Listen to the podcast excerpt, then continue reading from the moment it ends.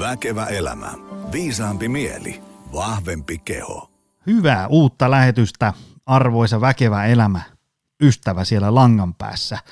Ähm, mä oon saanut kuluneiden viikkojen aikana useita yksityisviestejä eri kanavissa siitä, että kiitos uusista podijaksoista on ollut tosi mielenkiintoisia teemoja käsittelyssä ja sitten PS – on muuten tässä kesän aikana kuunnellut kaikki lähetykset ja mä haluan lähettää erityiskiitokset ja tsempit kaikille teistä, jotka ää, tämmöisen urotyön on tehnyt. Omaa ää, syksyllä ulos tulevaa väkevä työelämäkirjaa varten kuuntelin eilen yhden lähetyksen. Ja kyllähän se niin kuin aina haukkaa arjesta oman aikansa, kun kuuntelee tunnin mittaisen lähetyksen ää, kokonaan. Ja, ja tota, iso käsi niille, jotka on kaikki 100 plus tuntia tähän mennessä jaksanut kuunnella aikamoinen savotta.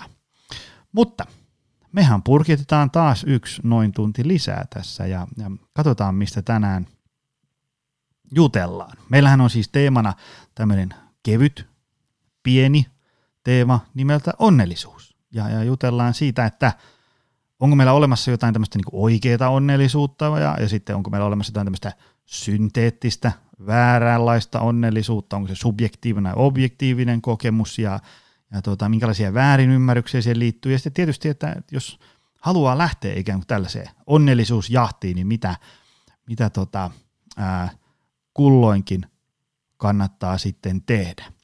Tota, mehän ei hukata aikaa. Me otetaan ää, tälleen etälangoille meidän päivän vieras Ilona Suojanen. Ootko vielä siellä?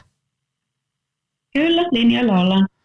Hei, tota, sun nimi on tullut vastaan monessa kohtaa silloin, kun suomalaisessa ää, iltapäivälehdistössäkin jutellaan onnellisuudesta. Ja tota, mä halusin sut ottaa tämän langoille, koska tota, tämä on kuitenkin semmoinen teema, joka jakaa tosi paljon mielipiteitä ihmisten keskuudessa ja, ja, ja tota, että et joku on onnellinen isoista asioista, joku pienistä asioista ja – ja sitten välillä vähän, vähän sanaharkka nousee, että no ei, ei toi ole oikeaa onnellisuutta ja niin edespäin. Ja tota, mä halusin studioon tai tähän meidän virtuaaliseen studioon vieraaksi jonkun tyypin, joka on tätä asiaa niin kuin tosi paljon pohtinut ja ihan silleen niin kuin objektiivisesti ajan kanssa. Mutta tota, kaikki ei lue lehtiä niin paljon kuin mä, niin ne ei välttämättä tiedä yhtään kuka sä oot. Voisitko sä tiivistää lyhyesti, että kuka sä oot ja mitä sä teet ja niin edespäin? Joo, mä tykkään hirveästi tittelistä onnellisuustutkija. Et mä jotenkin koen, että se aika onnistuneesti kuvaa mun mielenkiinnon kohteet ja sitten myös työnkuvan, eli onnellisuus ja, ja tutkiminen. Mutta samalla se titteli on hauska siitä, että se aina huvittaa ihmisiä äm, ja se antaa aihetta keskusteluun. Eli, eli hyvin nopeasti uusien ihmisten kanssa päästään päästään aika syvälle keskusteluun, kun kerron, että on onnellisuustutkija. Et koulutukselta niin mä oon aika monta eri asiaa. Mä oon journalisti, mä oon pedagogi, mä oon viestintäalan asiantuntija ja Ja siellä mä keskityn väitös, väitöskirjassani juuri onnellisuuteen ja erityisesti onnellisuuteen työssä. Että sitten sen jälkeen mielenkiinto, tai siinä samalla kun sitä tein, niin mielenkiinto laajeni kyllä niin kuin onnellisuuteen yleensäkin. Ja on myös tutkinut onnellisuuden ja turvallisuuden tunteen yhteyttä. Okei. Tota, missä päin maailmaa sä muuten vaikutat, niin kuin nyt? No tällä hetkellä mä oon ä, Alankomaissa, Teltissä, mun puoliso on täällä töissä. Mutta kyllä mä koen, että mä vahvasti vaikutan myös, myös Suomessa ä, ja mielelläni, mielelläni on, on pidän, pidän vahvan yhteyden ä, suomalaisiin sekä tutkijoihin että sitten, sitten myös niin kuin median ja ä, niin median kanssa myös, että, että koen, että mä oon saanut Suomelta niin paljon elämäni aikana, että tuota noin, jotenkin mä koen hyvin vahvasti, että on mun velvollisuuteni myös sitten esimerkiksi näitä tutkimustuloksia jakaa juuri suomalaisten ja Su- Suomen kansan kanssa, että mä voisin antaa jotain takaisin siitä, mitä, mitä mulle on annettu. No kyllä, se on hieno, hieno periaate se. Hei tota, syöksytään nyt tähän onnellisuusteemaan. Ähm, niin kuin tuossa ennen rekkinapin painamista juttelin, niin mulle itselle tähän onnellisuuteen yksi sellainen käänteen tekevä kirja oli Stumbling on Happiness, jonka on kirjoittanut Daniel Gilbert. Ja, ja tota, äm, se, se avasi mulle ikään kuin ajatusta, semmoista uutta näkökulmaa siihen, että, että tota, kun siinä, siinä kuvattiin niin kuin tosi monella eri tavalla sitä, että onnellisuus on ä, subjektiivista eikä objektiivista niinkään. Eli tavallaan kun tämä ihmisen elo ja kaikki tämä kokeminen, niin kuin ilot, surut, kaikki muut siltä väliltä, on niin kuin tämmöistä niin kuin yksilön omaa subjektiivista kokemista aiheesta. Ja se mä muistan, siinä oli, siinä oli tosi hyvä kohta sellainen, missä, missä kuvattiin esimerkiksi tämmöisiä niin kuin, siinä oli tämmöinen ää, tilanne, tai tämmöinen, niin kuin, muistaakseni se oli ihan niin kuin oikea, oikea tota, tilanne, että oli tämmöiset niin siamilaiset kaksoset, ja siinä kuvattiin sitä, että, että tavallaan me ihmiset, jotka ei olla siamilaisia kaksosia, saatetaan katsoa sitä ikään kuin sille, että, että voi ei, että, että ei, toi ei voi olla kyllä onnellista elämää, mutta he itse voi olla niin kuin erittäin täysin onnellisia siihen elämään, ja, ja sitten miten hankala meidän niin kuin tavallaan esimerkiksi vaikka mun subjektiivisesta näkemyksestä, mun tästä omasta vinkkelistä on hankala joskus ymmärtää toisten ihmisten sitä semmoista niin kuin subjektiivista kokemusta. Että tavallaan kun vaikka lehdistä saa paljon lukea, että joku on ää, hypännyt vaikka ulos oravan pyörästä ja jättänyt isopalkkaisen työn ja muuttanut johonkin ää, keskelle korpea tosi askeettisiin olosuhteisiin ja ei enää niin kuin matkusta Dubain reissuilla ja ei ole hienoa autoa ja nyt on vaan noin niin kuin kamina-lämmitteinen mökki ja niin edespäin, niin voi tulla sanoa, että tuossa ei ole kyllä mitään järkeä, toi ei voi niin kuin oikeasti olla kyllä hienoa, että toi on nyt vaan joku tuommoinen vaihe, mutta se tyyppi itse saattaa elää niin kuin elämänsä parasta aikaa. Ja kaikki tämä monologi pohjustettuna siihen, että, että mitä niin kuin, mikä on niin kuin tämmöisen niin kuin onnellisuuden anatomia? Onko, se niin kuin, onko meillä olemassa tämä niin kuin oikeaa tai väärää onnellisuutta, subjektiivista, objektiivista niin edespäin? Kerro meille jotain. Joo, no se oli tosi, se oli tosi hyvä toi sun oivalluksessa. Sä oot lukenut sitä kirjaa. Ja et, et, et, et me kyllä niin helposti jotenkin, tai me katsotaan niin helposti sieltä sen niin kuin oman kokemuksen kautta ja sitten myös sen oman ympyröivän kulttuurin kautta.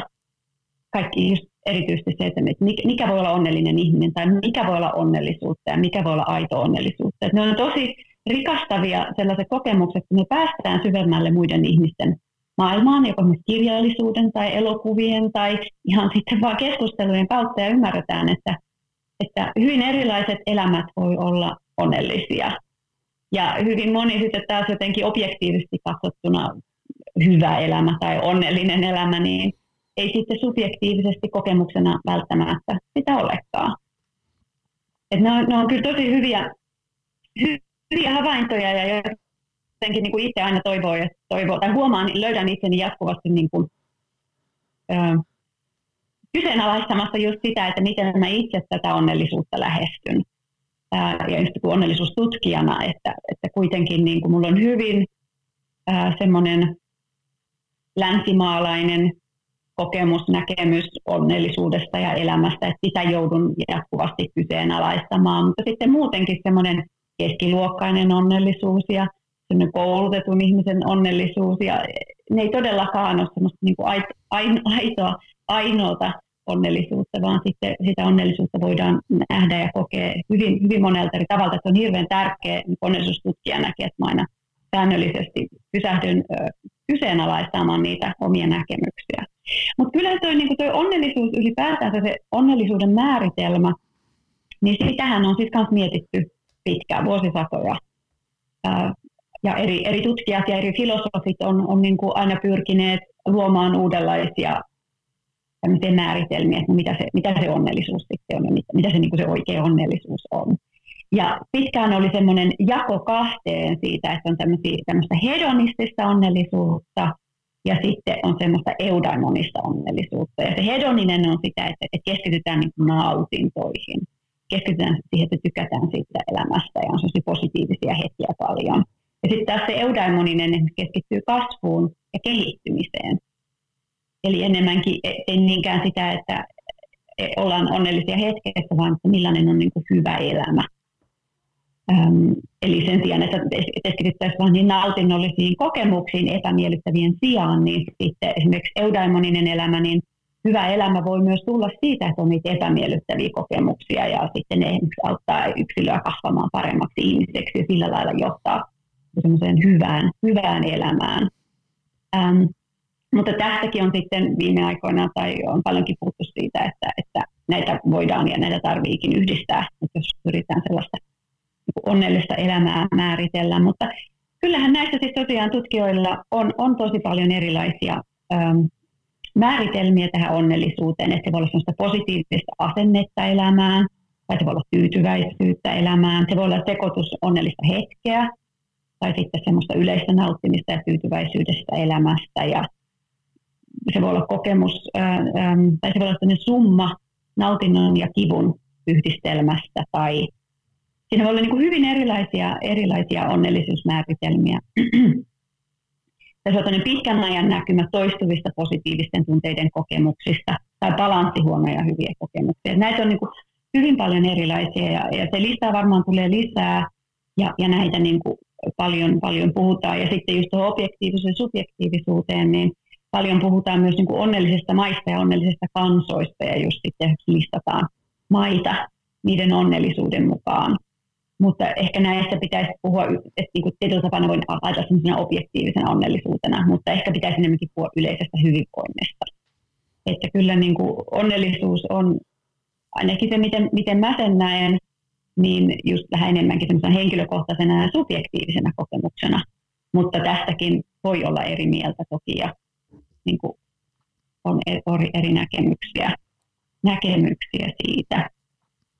Mä... Se, miten mä itse olen tykännyt tätä lähestyä omassa tutkimuksessani, on aina ollut se, että mä olen antanut sille osallistujalle vai, sen mahdollisuuden, tai, tai sanonut aina osallistujille, että sinä määrität, mitä onnellisuus sinulle on. Eli esimerkiksi kun mä olen pyytänyt heitä ottamaan, väitöstutkimuksessa pyysin ottamaan valokuvia, kun he koki onnellisuuden hetkiä töissä, eli mä keskityin näihin onnellisuuden hetkiin siinä, toki sitten myös heijastaen siihen niin kuin laajempaan onnellisuuteen. Mutta mä pyysin heitä, sanoin heille, että sinä määrität itse, mitä on se onnellisuus sinulle töissä, ja mä haluan sitten kuulla, kuulla niin kuin niistä kokemuksista. Eli jotenkin annetaan, koska se on hyvin subjektiivinen kokemus, niin annetaan sitten ihmisille tosiaan mahdollisuus siitä omasta näkökulmasta niin puhua siitä omasta onnellisuudesta ja kertoa siitä. Ja tutkijana olen ollut erityisesti siitä kiinnostunut, että mitä, mitä se onnellisuus sitten kellekin tarkoittaa. Toi on kyllä hyvä siinä mielessä, että mm, mun mielestä on, on hyvä, että se tämmöisen niin onnellisuus teemalle annetaan aika paljon liikkumatilaa, koska se olisi ehkä vähän, se voisi olla aika ahdistavaakin, jos meillä olisi ikään kuin tosi kapea määritelmä, mitä on oikea onnellisuus, ja sitten ihmiset rupeaisivat niin vertailemaan, että no, että musta kyllä niin tuntuu aika hyvältä tämä elämä, mutta kun mä en niin mahdu tuohon kriteeriin, niin tämä on sitten varmaan oltava jotain feikki-onnellisuutta tai jotain sellaista. Ja sitten on muutenkin ollut paljon sitä, että, että, että se on, on niin onnellisuutta ja on merkityksen tunnetta ja, ja, ja muuta tällaista, että on ikään kuin, niin kuin monenlaisia eri tämmöisen niin kuin hyvän elämän lajeja, eikö vaan? Kyllä, joo. Et just se, että et, et, et mikä on niinku se, se sateenvarjo tai se kattotermi ja mikä menee sinne alle ja missä järjestyksessä ne tulee. Et just, että onko, onko onnellisuus osa, onko se hyvinvointi se iso ja sitten onnellisuus on osa sitä ja mm. sitten merkityksellisyys, niin se voisi just olla osa sitä onnellisuutta tai vaikuttaa siihen, että kun merkityksellisyystutkija varmaan sanoisi toisesta näkökulmasta. Et, et nämä on kyllä, se on, se on tosi laaja, ja sitten kaikki siis niin kuin keho, kehollinen hyvä, hyvinvointi, terveys, kaikki nämä menee sinne hyvinvoinnin alle, mutta se, niillä on myös vahva vaikutus siihen onnellisuuteen. Et se on aika semmoinen moninainen ja, ja kompleksinen juttu kyllä tämä, tämä onnellisuus, että ihan, vaikka sitä on jo vuosia tutkinut, niin en ole kyllä tutkinut tarpeeksi, enkä, enkä koe täysin, täysin edes ymmärtäväni ja saada, päästäänkö siihen koskaan sitten täysin, täysin sisälle ja syvälle siihen, että miten sen onnellisuuden voi, voi nähdä ja käsittää. Mutta tosiaan aina välillä miettii sitä, kun tai munkin tutkimuksessa sitten, mä en siis kysynyt heiltä asteikolla yhdestä kymmeneen, että kuinka onnellisia he ovat. Se on sellainen perinteinen tämmöinen niin kysely tutkimus, että asteikolla yhdestä kymmenen kuinka onnellinen olet. Näin niin kuin, en sitä kysynyt, että yleisesti vaan, että, että kuinka onnelliseksi itse koet tai, tai näin. Mutta sitten tuli keskustelu ja sen kun otin, ne oli, ensin juttelin heidän kanssaan, sitten kaksi viikkoa he otti näitä valokuvia ja sitten sen kahden viikon jälkeen mä näin heitä uudestaan ja sitten kertoi niistä tarinoista siellä kuvien takana.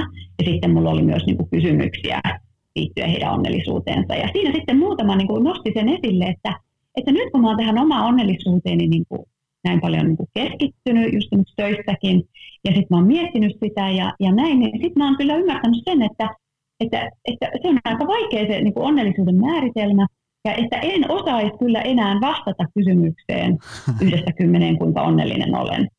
Että mitä siinä edes kysytään, että mitä se tarkoittaa, että kuinka on, mikä onnellisuus, puhutaanko sitä nyt tällä hetkellä vai elämään yleensä vai, vai mitä tässä niin tarkalleen ottaen kysytään. Ja sitten tuli paljon puhetta myös siitä, että, ja mä oon itse tätä miettinyt, että just, että jos on tämmöinen asteikko, niin jos mä sanon kahdeksan, niin mitä se oikeasti edes tarkoittaa? Onko se sulle seiska tai kutonen tai äm, et ymmärretäänkö ne, niin ne numerotkin ihan eri tavalla ja et mitkä on ne vaatimukset ja odotukset ja kaikki tällaiset, että se on jotenkin tosi, tosi hassua se onnellisuuden ää, niin kuin numerointi ja arviointi. Ja sitten mun tuli mieleen sellainen, mä olin tota, joskus kivuista lääkärissä, ja sitten se lääkäri kysyi, että asteikolla yhdestä kymmeneen, että kuinka kova kivut on. Ja sitten sanoinko mä siihen seitsemään, niin sanoin, että ei, ei, ei voi olla niin korkea, että, että kyllä seitsemään pitäisi niin olla näin ja näin paljon jotain. Vähän siinä sitten sanoo, että miten niin kuin hyvy, hyvittömyys toimia tai muuta tällaista. Ja sitten mä aloin niin ihan samalla lailla miettimään, että, että, että, että jos on niin, kuin, niin selkeästi annettu, että mitä mikäkin numero tarkoittaa, niin se pitäisi kertoa ihmiselle. Että niin kuin onnellisuus on sama asia, että mä kysyn yhdestä kymmenen ja sitten ihminen sanoo seiska tai kaksi, ja mä sanon, että ei voi olla noin korkea. Että kun tilastojen mukaan, että jos sulla on, jos olet työtön, sulla on ö, sairaus, sä oot menettänyt läheisen, ehkä voi olla kasi. Kyllä, kyllä tämä nyt pitää olla matalampi. Se on jotenkin minusta kauhean huvittava, mitä ne tarkoittaa ne numerot? Mm-hmm. ja miten, miten voidaan, tai ku, kuinka joku ulkopuolinen voi sanoa, että just tämä subjektiivisuus taas tulee, että, että kuinka onnellinen joku voi olla niistä omista lähtökohdistaan, ja kuinka onnellinen jonkun pitäisi olla jostain tietystä lähtökohdista.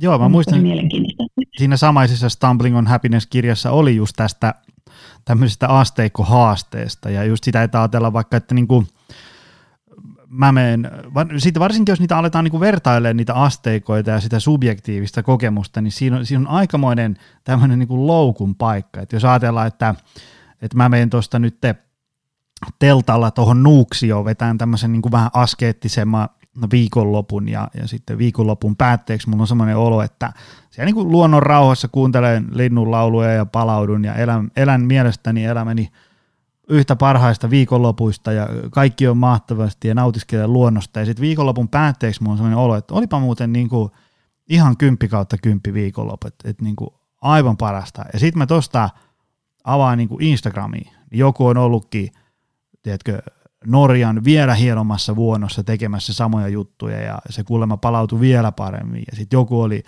Dubaissa viiden tähden äh, niin kuin täyshoitolassa kuusi viikkoa. Niin sitten tavallaan voi tulla, että no okei, ehkä tämä mun viikonloppu ei ollutkaan kymppi kautta, ehkä tämä olikin vain neljä kautta kymmeni. Sitten tavallaan niin kuin, jos alkaa sille vertailemaan, niin sitten se oma kokemus ikään kuin, niin kuin ää, voi alkaakin näyttää vähän huonommalta vaikka se niin kuin 10 sekuntia sitten oli niin kuin aivan parasta ikinä. Eikö vaan? Kyllä, joo. Se vertailu on kyllä pahasta.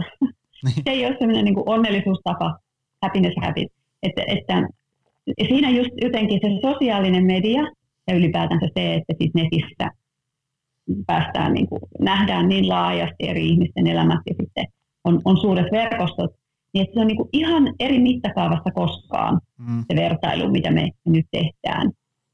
Että tota, jos ennen niin kuin vertailtiin vaikka oman luokkalaisiin koulussa tai niin kuin oman kylän ihmisiin, niin nyt me pystytään vertailemaan ihmisiä ihan ympäri maailmaa, niin kuin just sanoit, että joku on sitten Norjassa kokenut jotain hienompaa tai Uudessa Seelannissa tai näin.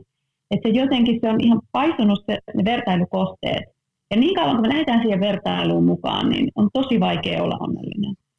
Koska aina on joku, jolla on jotenkin niin kuin paremmin tai hienommin tai rikkaampi tai onnellisempi tai upeampi auto tai upeampi asunto tai mitä kaikkea niitä voi ollakin. Aina, koskaan me ei niin kuin voida siinä vertailussa voittaa. Ja sitten toisaalta niin kuin just se, että, että eihän me tiedetä oikeasti, mitä siellä taustalla on niillä ihmisillä ja millaisia ne kokemukset oikeasti on ollut. Me vaan nähdään tietysti sitten sosiaalisessakin mediasta vaan, vaan se pinta ja, ja niin kuin se, se kuviointi. Ja jotenkin sitten just se, että, että eletäänkö me niin kuin niitä, haetaanko me niitä onnellisuushetkiä just, just tämmöisiä hienoja elämyksiä, niin vaan sen takia, että me voidaan jakaa ne jonkun kanssa niin kuin siellä sosiaalisessa mediassa ja näyttää muillekin, että, että menee hyvin. Se on myös semmoista niin kuin tosi haitallista ja onnellisuuteen negatiivisesti vaikuttavaa.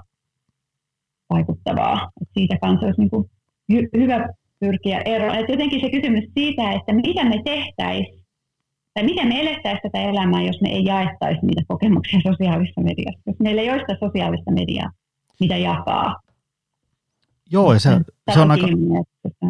Ja se on aika hankala pärjätä siinä tavalla, että jos sä niin vertaat tätä sun omaa arkea ja elämää niin kokonaisuutta, missä on niin kuin tylsää ja hienoa ja huonoa ja kaikkea mahdollista, ja sä vertaat sitä siellä Instagram-fiidissä siihen toisten ihmisten tämmöiseen niin kuin highlight reeliin, missä on vaan niin kuin ne kohokohdat, niin eihän siinä voi millään pysyä mukana.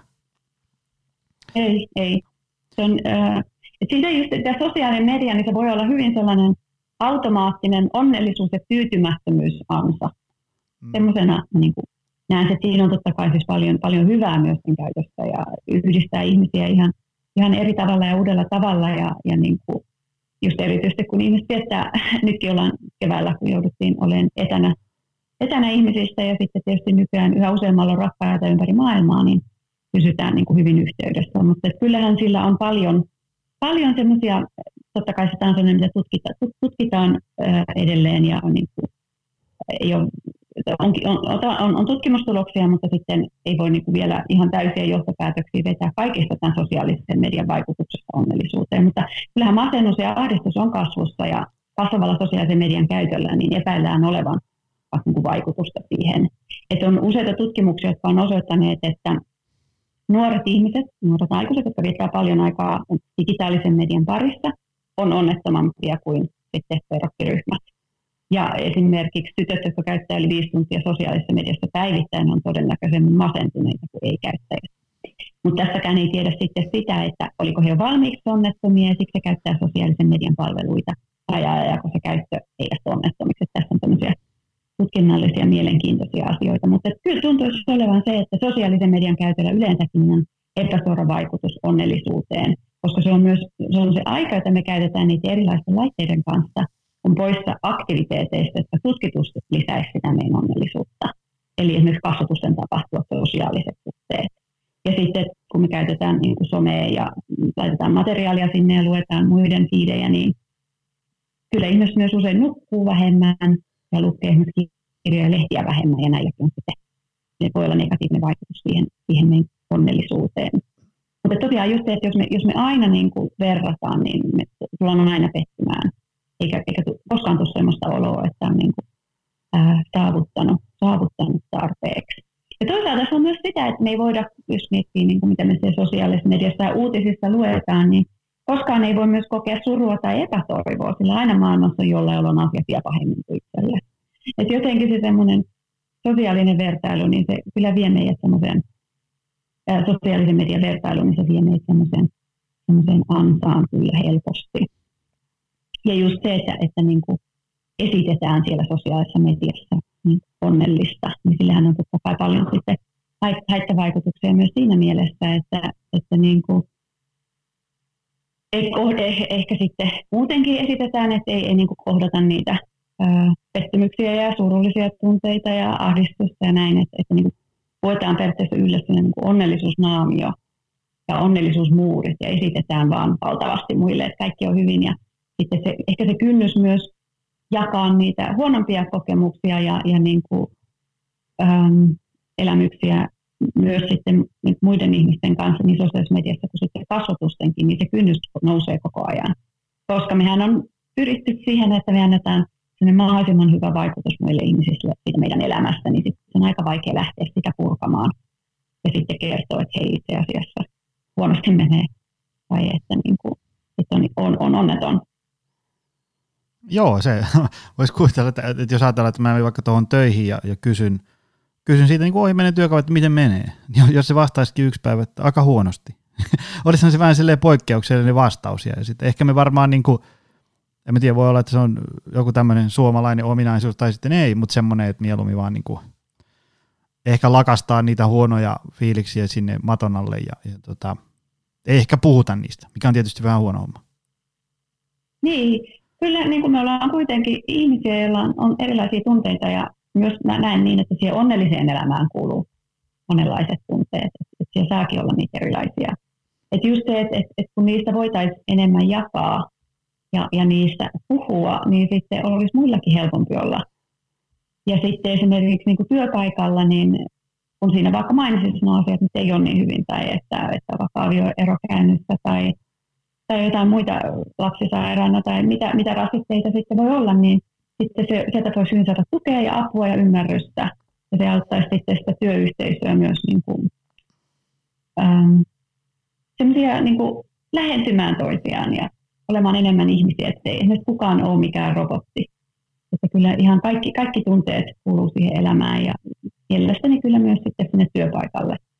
Voitaisiin avoimemmin, avoimemmin niistä, niistä puhua. Tämä on kyllä sellainen, mitä mä koen, että on aika paljon myös ulkomailla ollessani lukenut suomalaista mediaa ja lehtiä ja, ja artikkeleja, niin aika paljon on nostettu kyllä esille niin kuin erilaisia kokemuksia ja että ihmiset on hyvin avoimesti alkanut jakamaan myös sitten niitä, niitä niin kuin kurjentia kokemuksia tai vaikeuksia.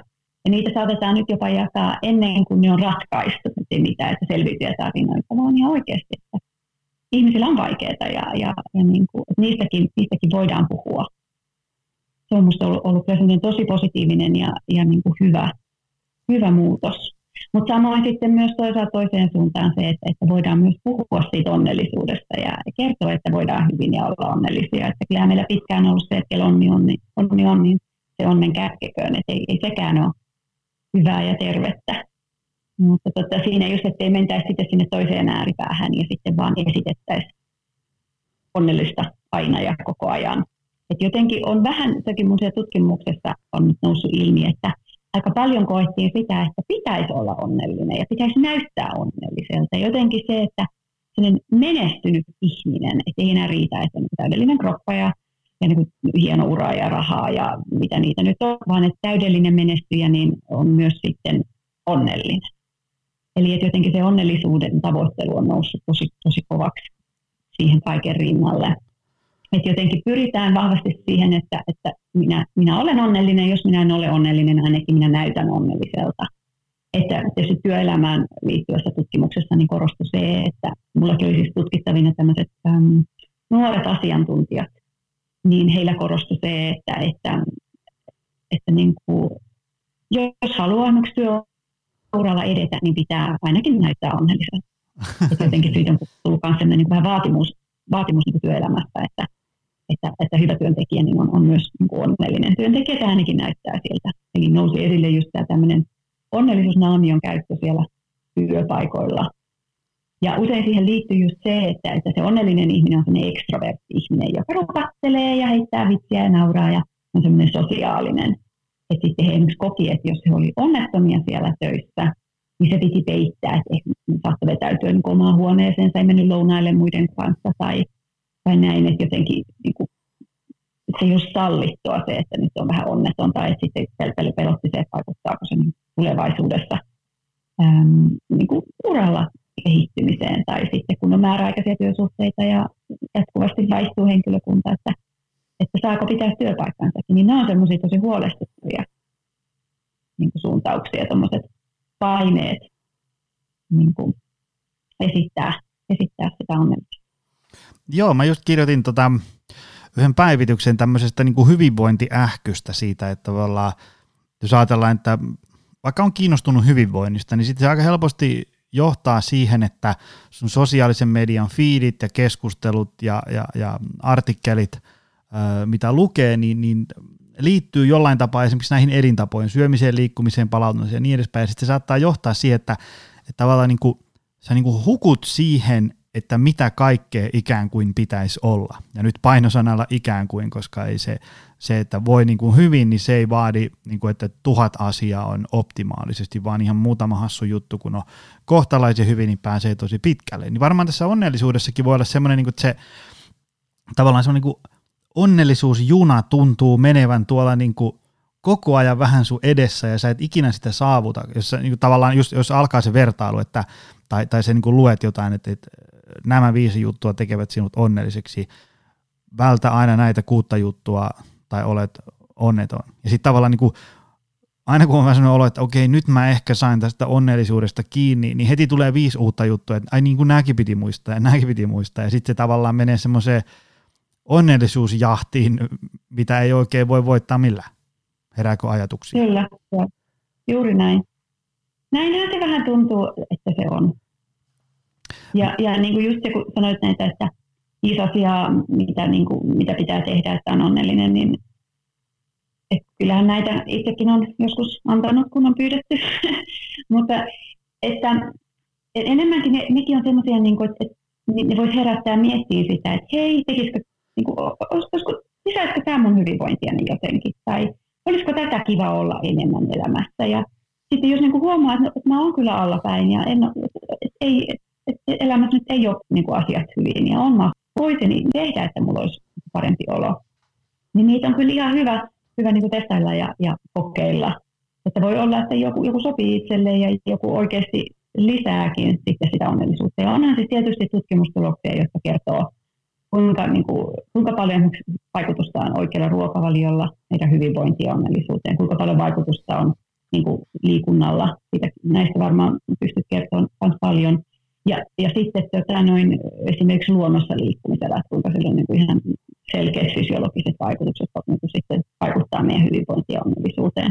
Et, et kyllähän niin kuin, on paljon tutkittu ja, ja koko ajan tulee lisää tietoa, että on asioita, joita voidaan tehdä – mutta sitten jos se menee semmoiseksi onnelliseksi, niin jää välistä, ensinnäkin tulee kauheat vaatimukset ja niihin ei koskaan pääse. Ja sitten toisaalta ehkä jää se oma tavallinen kiva elämä, onnellinen elämä elämättä.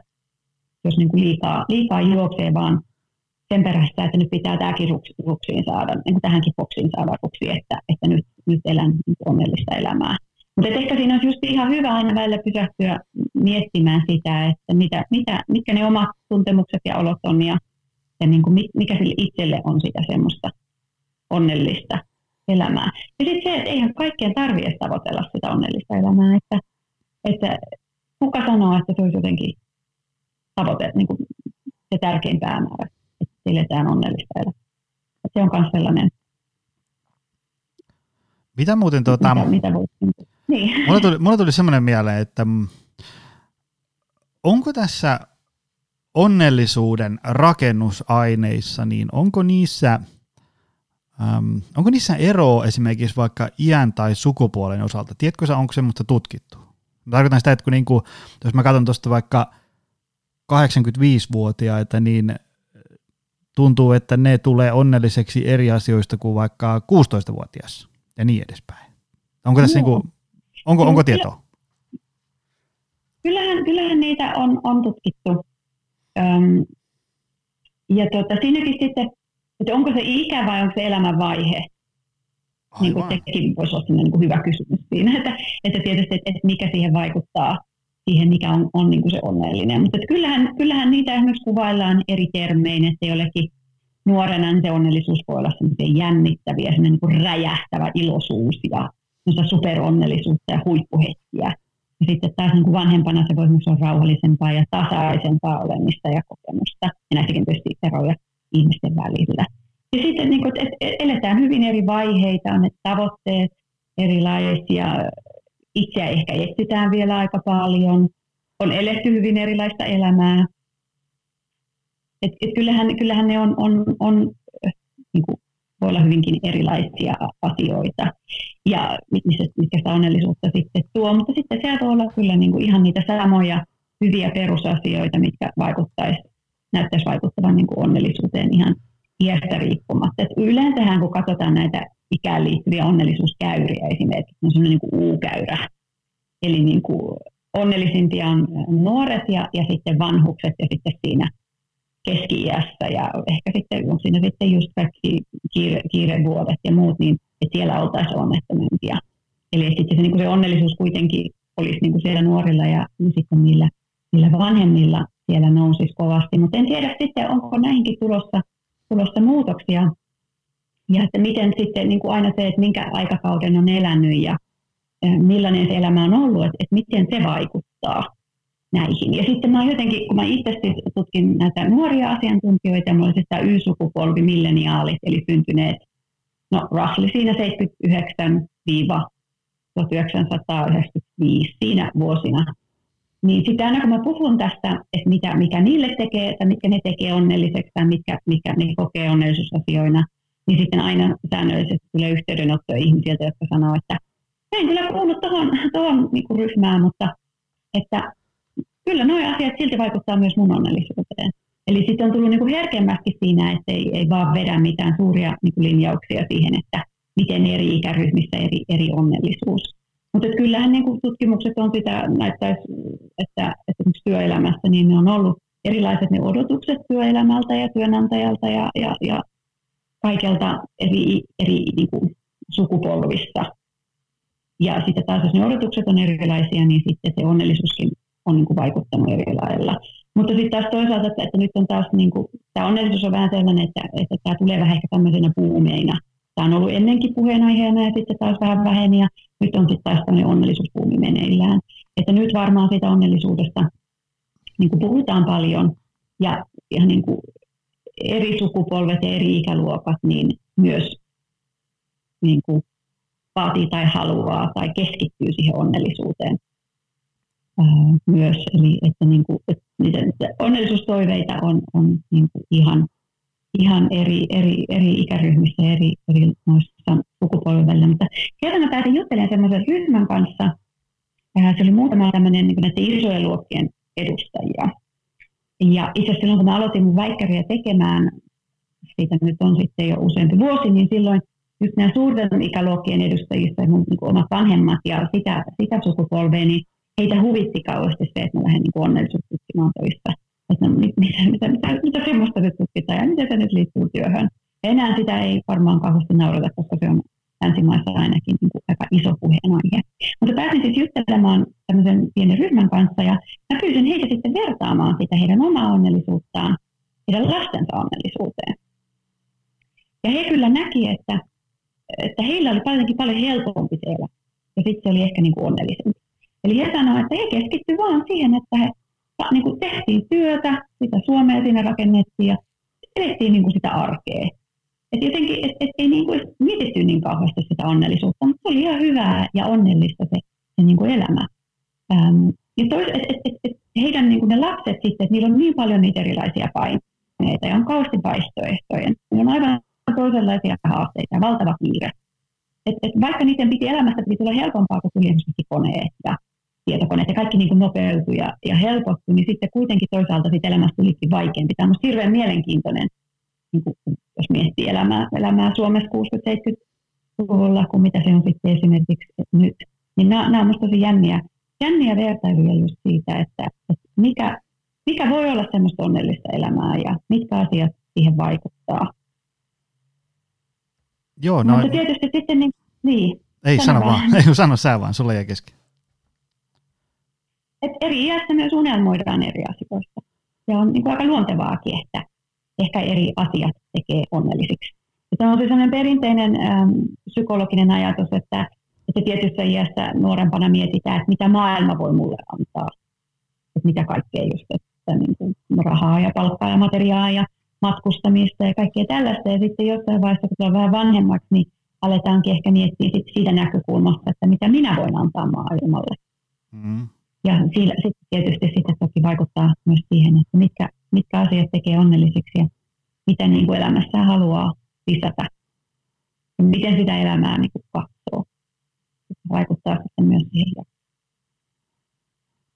Toi, tota, meillä on nyt tässä ollut isompi kasa näitä asioita, jotka yleensä vähän lisää riskiä, että, että tunne onnellisuudesta rapautuu. Tuleeko sulla vielä mieleen jota? Meillä oli sitä onnellisuuden jahtaaminen ja vertailu ja onnellisuuden esittäminen ja sosiaalinen media. Tuleeko muita mieleen vielä semmoisia tavalla, että jos, jos, jos viettää siellä tai sen parissa aikaa liikaa, niin riski kohoaa? No siis silleen niin kuin yleensä ajatellaan, tai tutkimuskin osoittanut, että perfektionismi ei ole hyväksi. Eli se, semmoinen, että kun mikään ei riitä. Että niin kuin pyritään semmoiseen täydellisyyden ihannointiin. Meillä on epärealistiset standardit ja raaka itsekritiikki. Niin siellä on aina taustalla sellainen patologinen huoli siitä, että mä epäonnistun tai mä arvioidaan negatiivisesti ja erityinen herkkyys kritiikkiä epäonnistumista kohtaan. Et se on sellainen, mistä voisi niin pyrkiä, pyrkiä pois, että, että tässäkin on niin kuin eri tutkijat just no, nostanut sitä esille, että tämä perfektionismi on kasvanut erityisesti niin kuin nuor, nuorten keskuudessa, mikä liittyy tähän, tähän ikä, ikäjuttuun kanssa. Että siellä on niin kuin tosi kovaa kilpailua, vahvasti individualismi, yritetään olemaan täydellisiä se elämän täydellistä elämää. Ja niin kuin, on niin kuin tosi, aletaan voimaan aika huonosti, kun pyritään vaan koko ajan siihen, että oltaisiin täydellisiä ja pärjättäisiin siinä kilpailussa. Et se on semmoinen, niin mitä, mitä, mistä olisi hyvä, hyvä niin kuin pyrkiä päästä eroon. Et perfektionisti ei voi koskaan olla onnellinen, koska täydellistä ei ole olemassakaan. Että aina pitää tavoitella lisää. Se, se ei, ei ole hyvä. Siitä, siitä olisi hyvä niin kuin, sitä huomioida itsestään ja, ja pyrkiä eroon. Ja sitten toinen semmoinen ei-onnellisuustapa on tämmöinen maksimointi.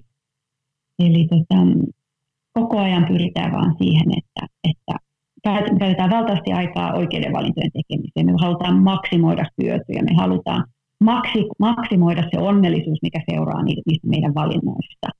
Ja siinä niin kuin huonona puolena on sitten se, että, että maksimoija voi hyvin harvoin olla täysin onnellinen. Että aina on niin kuin hipii se kysymys, että mitä jos olisi voinut valita vielä paremmin? Olisiko niin kuin ollut, ollut vieläkin parempia vaihtoehtoja?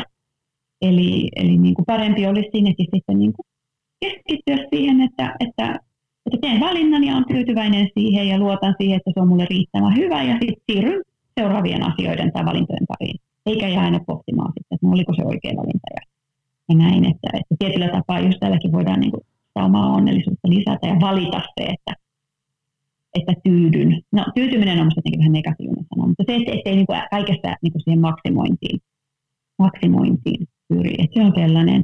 Ja sitten niin kuin siitä sosiaalisesta mediasta puhuttiin, että miettii sitä, että kuinka, kuinka paljon siellä käyttää sitä aikaa. Ja, ja niin kuin sitten se, että, että pyrkii pois siitä sen onnellisuuden esittämistä, esittämisestä.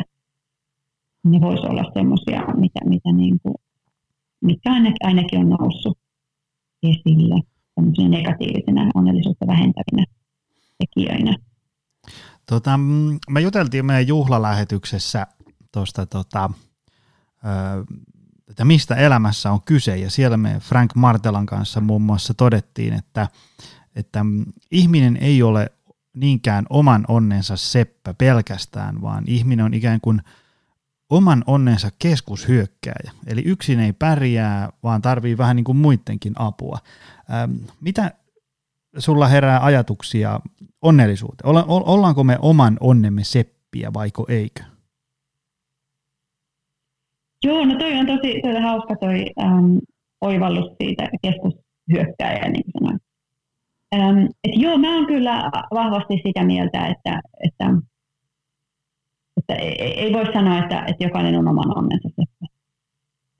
Ähm, ihan jo lähtökohtaisesti mä mietin sitä siitä, että esimerkiksi niin suomalainen hyvinvointivaltion kasvukki, joka on, jolle on jo niin paljon annettu elämässä ja joka, joka saa ja niin kaikki se tuki ja näin, että on niin kuin ihan selkeästi ollut jo monia asioita, jotka on auttaneet ja tukeneet siihen niin kuin onnelliseen elämään. Et toki on paljon asioita, mihin voidaan itse vaikuttaa ja joiden eteen voidaan tehdä töitä, mutta tuota, noin, kyllä me, se, niin se onnellisuus on sellainen asia, että se on niin monen eri, eri, eri asian semmoinen niin kuin sekoitus ja soppa. Ja siihen vaikuttaa niin monet eri asiat. Et, et, et, tota noin, et, et se on hyvin semmoista julmaa ja raakaakin sanoa toiselle ihmiselle, että sä oot itse oman onnesteppä. Jos et sä ole onnellinen, niin sä oot epäonnistunut. että, että emme voida missään nimessä niin sanoa niin. Että mä näen tämän onnellisuuden, että se on semmoinen se on niin jaettu. Meillä on siitä semmoinen jaettu vastuu, eli me ollaan vastuussa omasta onnellisuudestamme, me ollaan vastuussa muiden ihmisten onnellisuudesta, ja sitten semmoisella yhteiskunnalla ja yritysten tasolla, niin heillä on myös sitten vastuunsa siitä, että, että tehtäisiin tehtäisi siitä elämästä semmoinen, että siellä mahdollisimman moni osaisi semmoista onnelliset, onnelliset puitteet. Mutta jotenkin jos ajatellaan niin, että jokainen on oman onnensa seppä, niin sitten se myös jotenkin julmalla tavalla tarkoittaisi niin, että me voidaan kohdella muita ihmisiä ihan miten me halutaan, koska se on sitten kuitenkin jokaisen omalla vastuulla, miten suhtautua. Esimerkiksi sanotaan pahasti tai tehdään pahasti, että no, ajattelepas nyt itse onnelliseksi. Että kyllä se on niin kuin, tosi moni asia vaikuttaa toiseen, toiseen, ja meillä on hirveän suuri vaikutus siihen, miten niin onnellisia ihmiset meidän ympärillä on. Ja tämä on myös sellainen asia, mitä olisi hyvä miettiä, jos, jos niin kuin haluaa olla onnellisempi tai lisätä onnellisuutta siihen elämään, niin myös se, että miten, miten, miten ne muut ihmiset siinä ympärillä voi ja miten heidän onnellisuuttaan voi lisätä. Että tällä on myös sitten vaikutusta niin kuin omaan onnellisuuteen. Et esimerkiksi ihmiset, jotka tekevät vapaaehtoistyötä tai muuta, niin on tutkitusti onnellisempia. Eli tehdään, niin kuin, vaikutetaan myös sitten niiden muiden ihmisten elämään, että siellä on, on suuri vaikutus. Joo, mä, mä just sitä mietin vähän niin kuin vaikka tästä hyvinvointinäkökulmasta, niin, niin tota, usein puhutaan vaikka jostain paino, ylipaino epidemiasta ja, ja muista tällaisista terveyteen ja hyvinvointiin liittyvistä ongelmista, että onko se niin kuin yksilön vastuulla vai yhteiskunnan vastuulla, niin aika usein mä päädyn tällaisten tolkun ihmisten kanssa sellaiseen äm, lopputulemaan, että ehkä se on vähän niin kuin sekä että, ja että tavallaan että molemmat niin kuin, tavallaan soutaisi sitä venettä samaan suuntaan. Että jos on oikein julmaa, jos heitetään vaan niin kuin, niin kuin sanoit, että, että niin yksilön vastuulla, että hoidapa tämä, niin sittenhän me voidaan tavallaan tässä muut ympärillä elää kuin pellossa ja syyttää sitä toista tyyppiä, jos ei sitten voi hyvin tai ole onnellinen.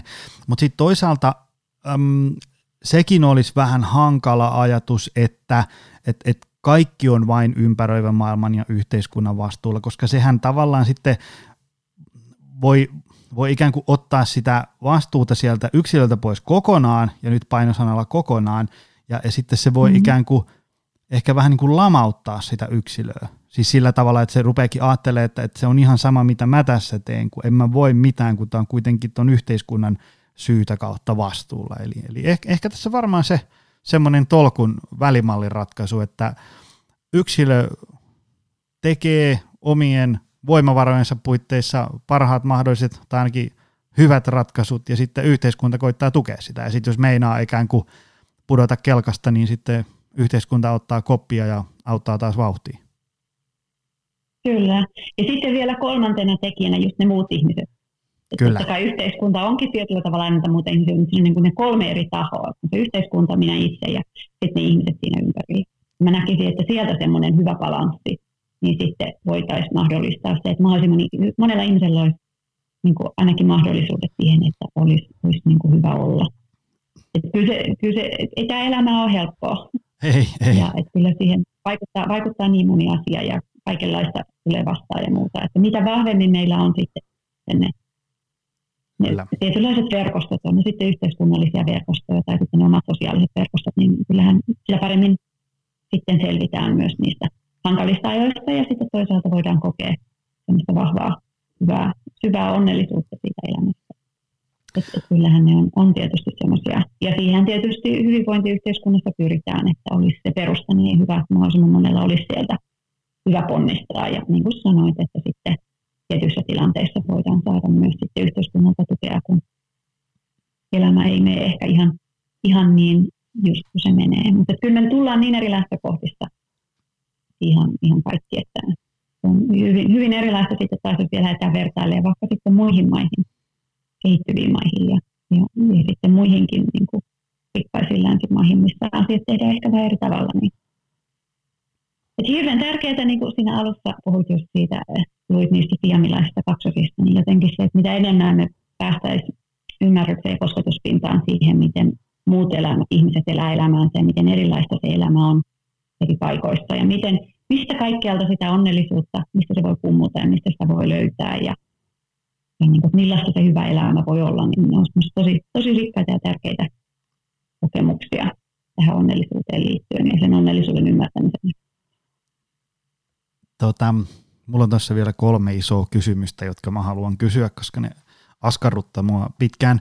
Tota, otetaan ensimmäinen. Ähm, mikä on sun ajatukset siitä? Onko onnellisuus enemmän tällainen niin kuin pitkäkestoinen, vallitseva tila vai, vai hetkellinen tunne? Vai onko sillä edes väliä? Mä tarkoitan siis sitä, että, että niin kuin, jos puhutaan, että kuvailut on, että, että tavallaan joku viiden minuutin tuokio, kun mä söin mun poikani kanssa uimarannalla jätskiä ja se oli mun niin kuin parasta isipoika-aikaa ikinä. Onko se tämmöinen niin lyhytkestoinen, intensiivinen kenties hetki, vai onko se enemmän sellainen, että mä voin tästä niin kuin katsoa, että no on ollut kaiken näköistä ylä- ja alamäkeä, mutta kyllä on ollut semmoinen niin kuin 18 vuotta kestävä onnellinen taustakaiku tässä mun elämässä. Saatko kees kiinni, että mitä mä yritän ajan takaa? Onko se niin kuin niinku hetkiä vai semmoinen niin kuin tila? No, mä ajattelen sen niin, tästäkin siis eri tutkijat on eri mieltä, mutta mä ajattelen sen niin, että mun mielestä onnellisuus, ehkä niin kuin lähimmäksi sitä mun näkemystä onnellisuuden määritteestä, niin pääsisi just siinä, että olisi niitä semmoisia hetkellisiä tunteita, niitä ihania onnellisuuden hetkiä, niin kuin just mainitsit, äm, poikas kanssa. Ja sitten on kuitenkin myös sellainen niin kuin pitkäkestoinen tila, sellainen niin kuin yleinen moodi tai semmoinen mieliala. Ja, ja sitten vielä niin kuin, se kolmas olisi se, että voisi myös niin kuin, tietyllä tavalla katsoa elämää taaksepäin ja ajatella, että kaikenlaista on sattunut ja näin, mutta että että ihan hyvin se on mennyt, tai jos ei aina olisi ihan hyvinkään mennyt, niin että, että se, missä mä oon nyt ja kuka mä oon nyt, niin on aika onnellinen siitä, mikä se tilanne on nyt. Niin mä jotenkin näen, että tämä olisi niin kuin se just, tässä päästään aika lähelle sitä, että mitä kaikkea se onnellisuus voi olla. Ja mä itse koen, että mun elämässä, kun mulla on nämä kolme asiaa suurin piirtein balanssissa, niin silloin mä oon onnellinen. Eli mä tietyllä tavalla tarvin juuri tarpeeksi niitä hetkellisiä niin kuin onnen hetkiä, kun niin kuin syvästi elän siinä onnen tunteessa, mutta sitten myös se, että noin yleensä niin voin hyvin ja että sitten taaksepäin katsottuna niin elämä on, on ollut rikasta ja hyvää ja, ja on onnellinen siitä, mitä, mitä just nyt on. Että en mä lähtisi niitä arvottaa mitenkään, että mikä on jotenkin tärkeämpää onnellisuutta tai oikeaa onnellisuutta. Ehkä tässä taas sitten se subjektiivisuus, että, että millaista onnellisuutta sä elämää haluat tai et, et jos ihminen elää koko ajan hetkessä, niin silloin on vaan niillä hetkillä on väliä. Ja sitten joku ihminen voi olla enemmänkin heijastella niin laajempia kokonaisuuksia tai katsella taaksepäin elämässä, niin sitten taas jollain muulla voi olla niin kuin siinä syvempi merkitys. Joskus meitä voi tulla onnellisia, kun mietitään pitkälle sinne tulevaisuuteen tai ajatellaan tulevaisuuteen, niin sieltäkin voi tulla semmoista niin kuin hetkellistä onnellisuustunnetta myös. Siinä on vähän näitä eri, eri kaikkia noita aikakäsityksiä, mitä, mitä siinä voi olla. Mitä sä ajattelet tästä? Joo, ei se tota, mä, mä oon tämän, tämän suhteen jotenkin sellainen aika kaikki ruokainen. Että mä jotenkin, mä, mä, pyrin siihen, että mulla olisi elämässä semmoinen niinku, semmoinen niinku hyvä fiilis. Se on niinku luot, hyvä luottamus tulevaan. En tiedä, mitä on tule, tulossa, mutta eiköhän sieltä jotain kivaa tuu ja koitan itse vaikuttaa siihen ja, ja tota, ja sitten samaan aikaan koittaa myös nauttia ää, niin kuin arjen pienistä hetkistä, mutta tavallaan kuitenkin hyväksyn sen, että ei mun arjet, arjen pienet tai suuret hetket aina ole välttämättä ikään kuin, niin kuin onnellisia, vaan siellä on kaiken näköistä. Että se tavallaan antaa sellaisen vähän niin kuin semmoista siimaa siihen, että jos, jos tuleekin niin kuin ikäviä hetkiä, niin ne ottaa enemmänkin sellaisen, että no nämä nyt niin kuin on osa niin kuin normaalia elämää, eikä tässä ole ikään kuin, niin kuin kyse mistään semmoista, että mä oon nyt niin kuin pysyvästi hukannut onnellisuuden ja niin edespäin. Semmoisia jotenkin, niin kuin, semmoisia mä oon ehkä päätynyt tässä. Joo. Puhutaan myös sitten semmoista niin kuolinpetiarvioinnista. Joku, joku tutkija tai joku tutkimussuunta on sitä mieltä, että, että vaan sitten se oikea onnellisuus tai se, että kuinka onnellinen se elämä oli, niin se, se ainoa oikea paikka kysyä se kysymys on siellä kuolinpedillä. Eli siellä sitten kysytään, että no, kuinka onnellisen elämän eli. Tota tämä on minusta aika, aika, aika jännä, että, että miten voidaan edes valita yksi sellainen hetki, joka arvotetaan niin paljon korkeammalle, että vaan niin kuin sillä hetkellä on väliä, mitä se sanoo. Ja sitten just, että, että jos miettii, niin kuin, että missä tilanteessa siellä kuolinpedilläkin ollaan, niin voin olla tosi onnellinen ihana elämä ja sitten niin kuin viimeisenä vuosina on tapahtunut vaikka sairautta tai menetystä tai, tai mitä tahansa ongelmia, jotka vaikuttaa hyvinkin vahvasti siihen, että miten sitten sen koko elämän näkee. Tai nyt masentunut ihminen, niin hyvinkin voi ajatella, että elämä on huonoa ja, ja kauheata. Ja sitten kun masennuksesta toipuu tai ennen sitä masennusta, niin on niin kuin hyvinkin voinut nähdä sen onnellisuutensa eri tavalla. Että, että, että, että, mutta se kuulostaa kyllä se, että mitä, mitä sä sanoit, niin se on kyllä se on ihan semmoinen hyvä onnellisuuden, kuulostaa hyvältä onnellisuuden reseptiltä, ää, miten, miten säkin lähe, niin kuin lähestyt tulevaisuutta ja tätä hetkeä ja, ja sitä menneisyyttä myös. Mutta tota, niin, Joo, ei se.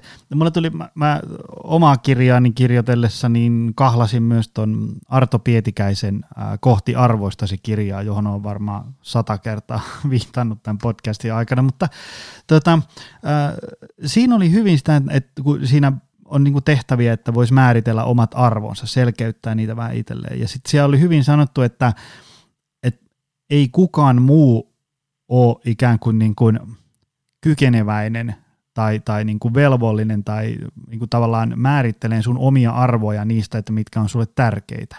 Että jos sun ikään kuin hautajaisissa muisto, siinä otettiin tämmöinen niin kuin, aika tämmöinen niin kuin mieltä mullistava ajatus siitä, että jos ajatellaan, että sun hautajaisissa luetaan kirjettä ja siellä sanotaan, että, että Joni teki paljon töitä ja sitten ajatellaan, että se oli se, mitä Joni halusi tehdä – niin silloinhan Joni ikään kuin eli arvojensa mukaista todennäköisesti itselleen aika mielekästä elämää.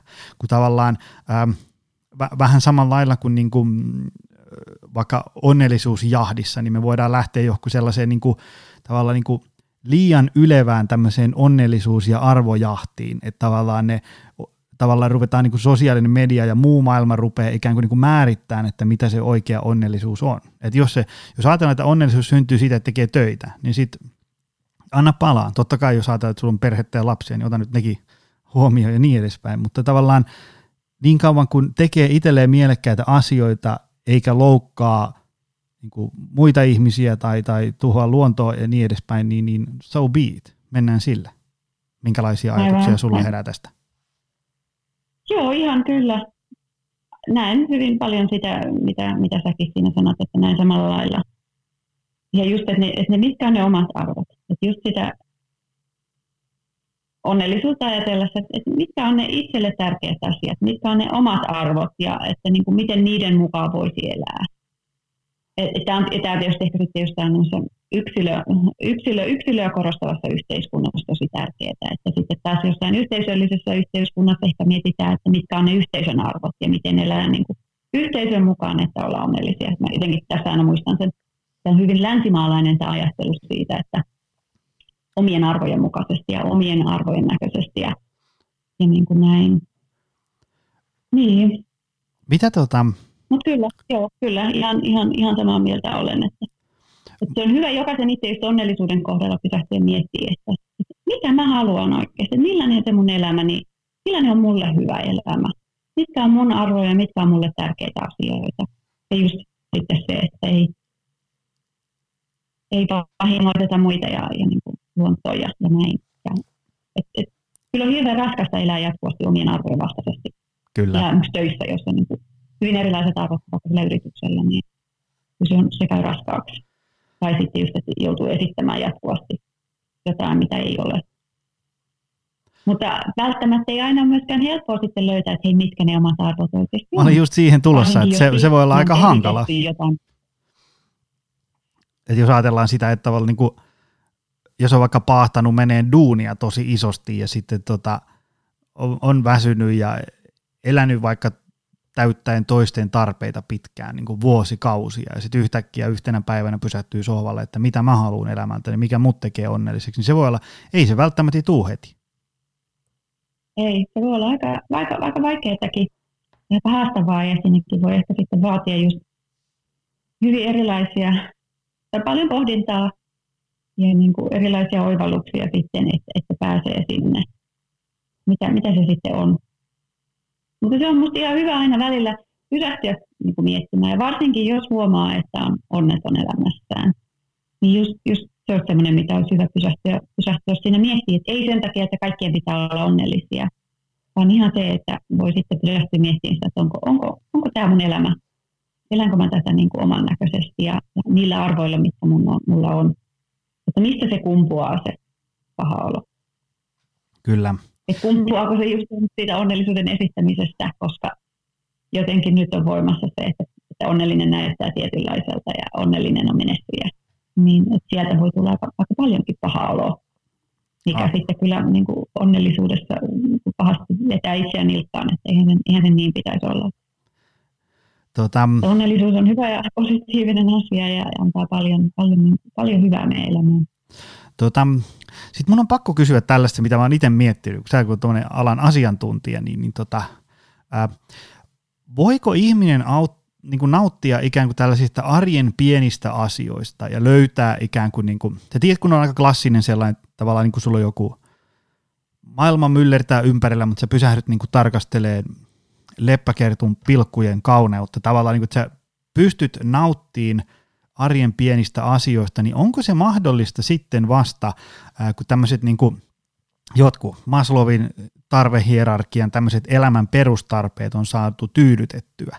Mä, mä joskus mietin vähän sellaista, että jos ajatellaan, että mulla on itselläni asiat aika hyvin, ajatellaan, että mulla on työpaikka ja mahtavia ihmisiä ympärillä, mahtava vaimo, terve poika, pankkitilillä on rahaa ja niin kuin tavallaan niin kuin elämä on erittäin hyvin kaikilla mahdollisilla mittareilla mitattuna, niin mikäs mun on tässä nauttiessa arjen pienistä ää, asioista. Versus sitten jos ajatellaan, että jollain on vaikka pankkitili tyhjä, työpaikka mennyt alta, ensi kuun vuokrarahoja ei ole, jääkaappi on tyhjä, ei ole ystäviä ja niin edespäin. Niin kuinka helppo tai ylipäätään edes mahdollista tällaisessa hetkessä olisi ikään kuin, niin kuin nauttia, löytää semmoisia ilonpilkahduksia arjen pienistä hetkistä? Onko sulla tähän ajatuksia? No kyllähän se ehdottomasti on, on niin kuin mahdollista. Se on mahdollista. Ja, että just, mutta se, ei se välttämättä helppoa ole. No, mä niitä sanon tähän erilaisia asioita, ja jos miettii sanoit, että, että just niin kuin rahaa ja työ meni alta. Um, että sitten, ja sitten mä sanoin siellä ne ystävät siihen, että ei ole ystäviä. Sitten sit on jo aika monta asiaa, jotka on, on, on niin kuin poissa siitä, minkä tiedetään vaikuttavan ja positiivisesti vaikuttaa meidän onnellisuuteen.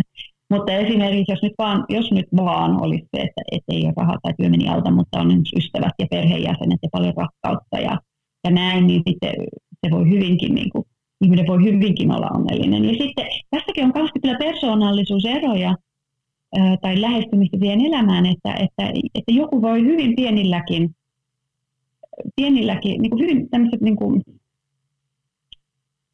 hyvinkin niin kuin vaatimattomassa tilanteessa niin kokee paljonkin onnellisuutta.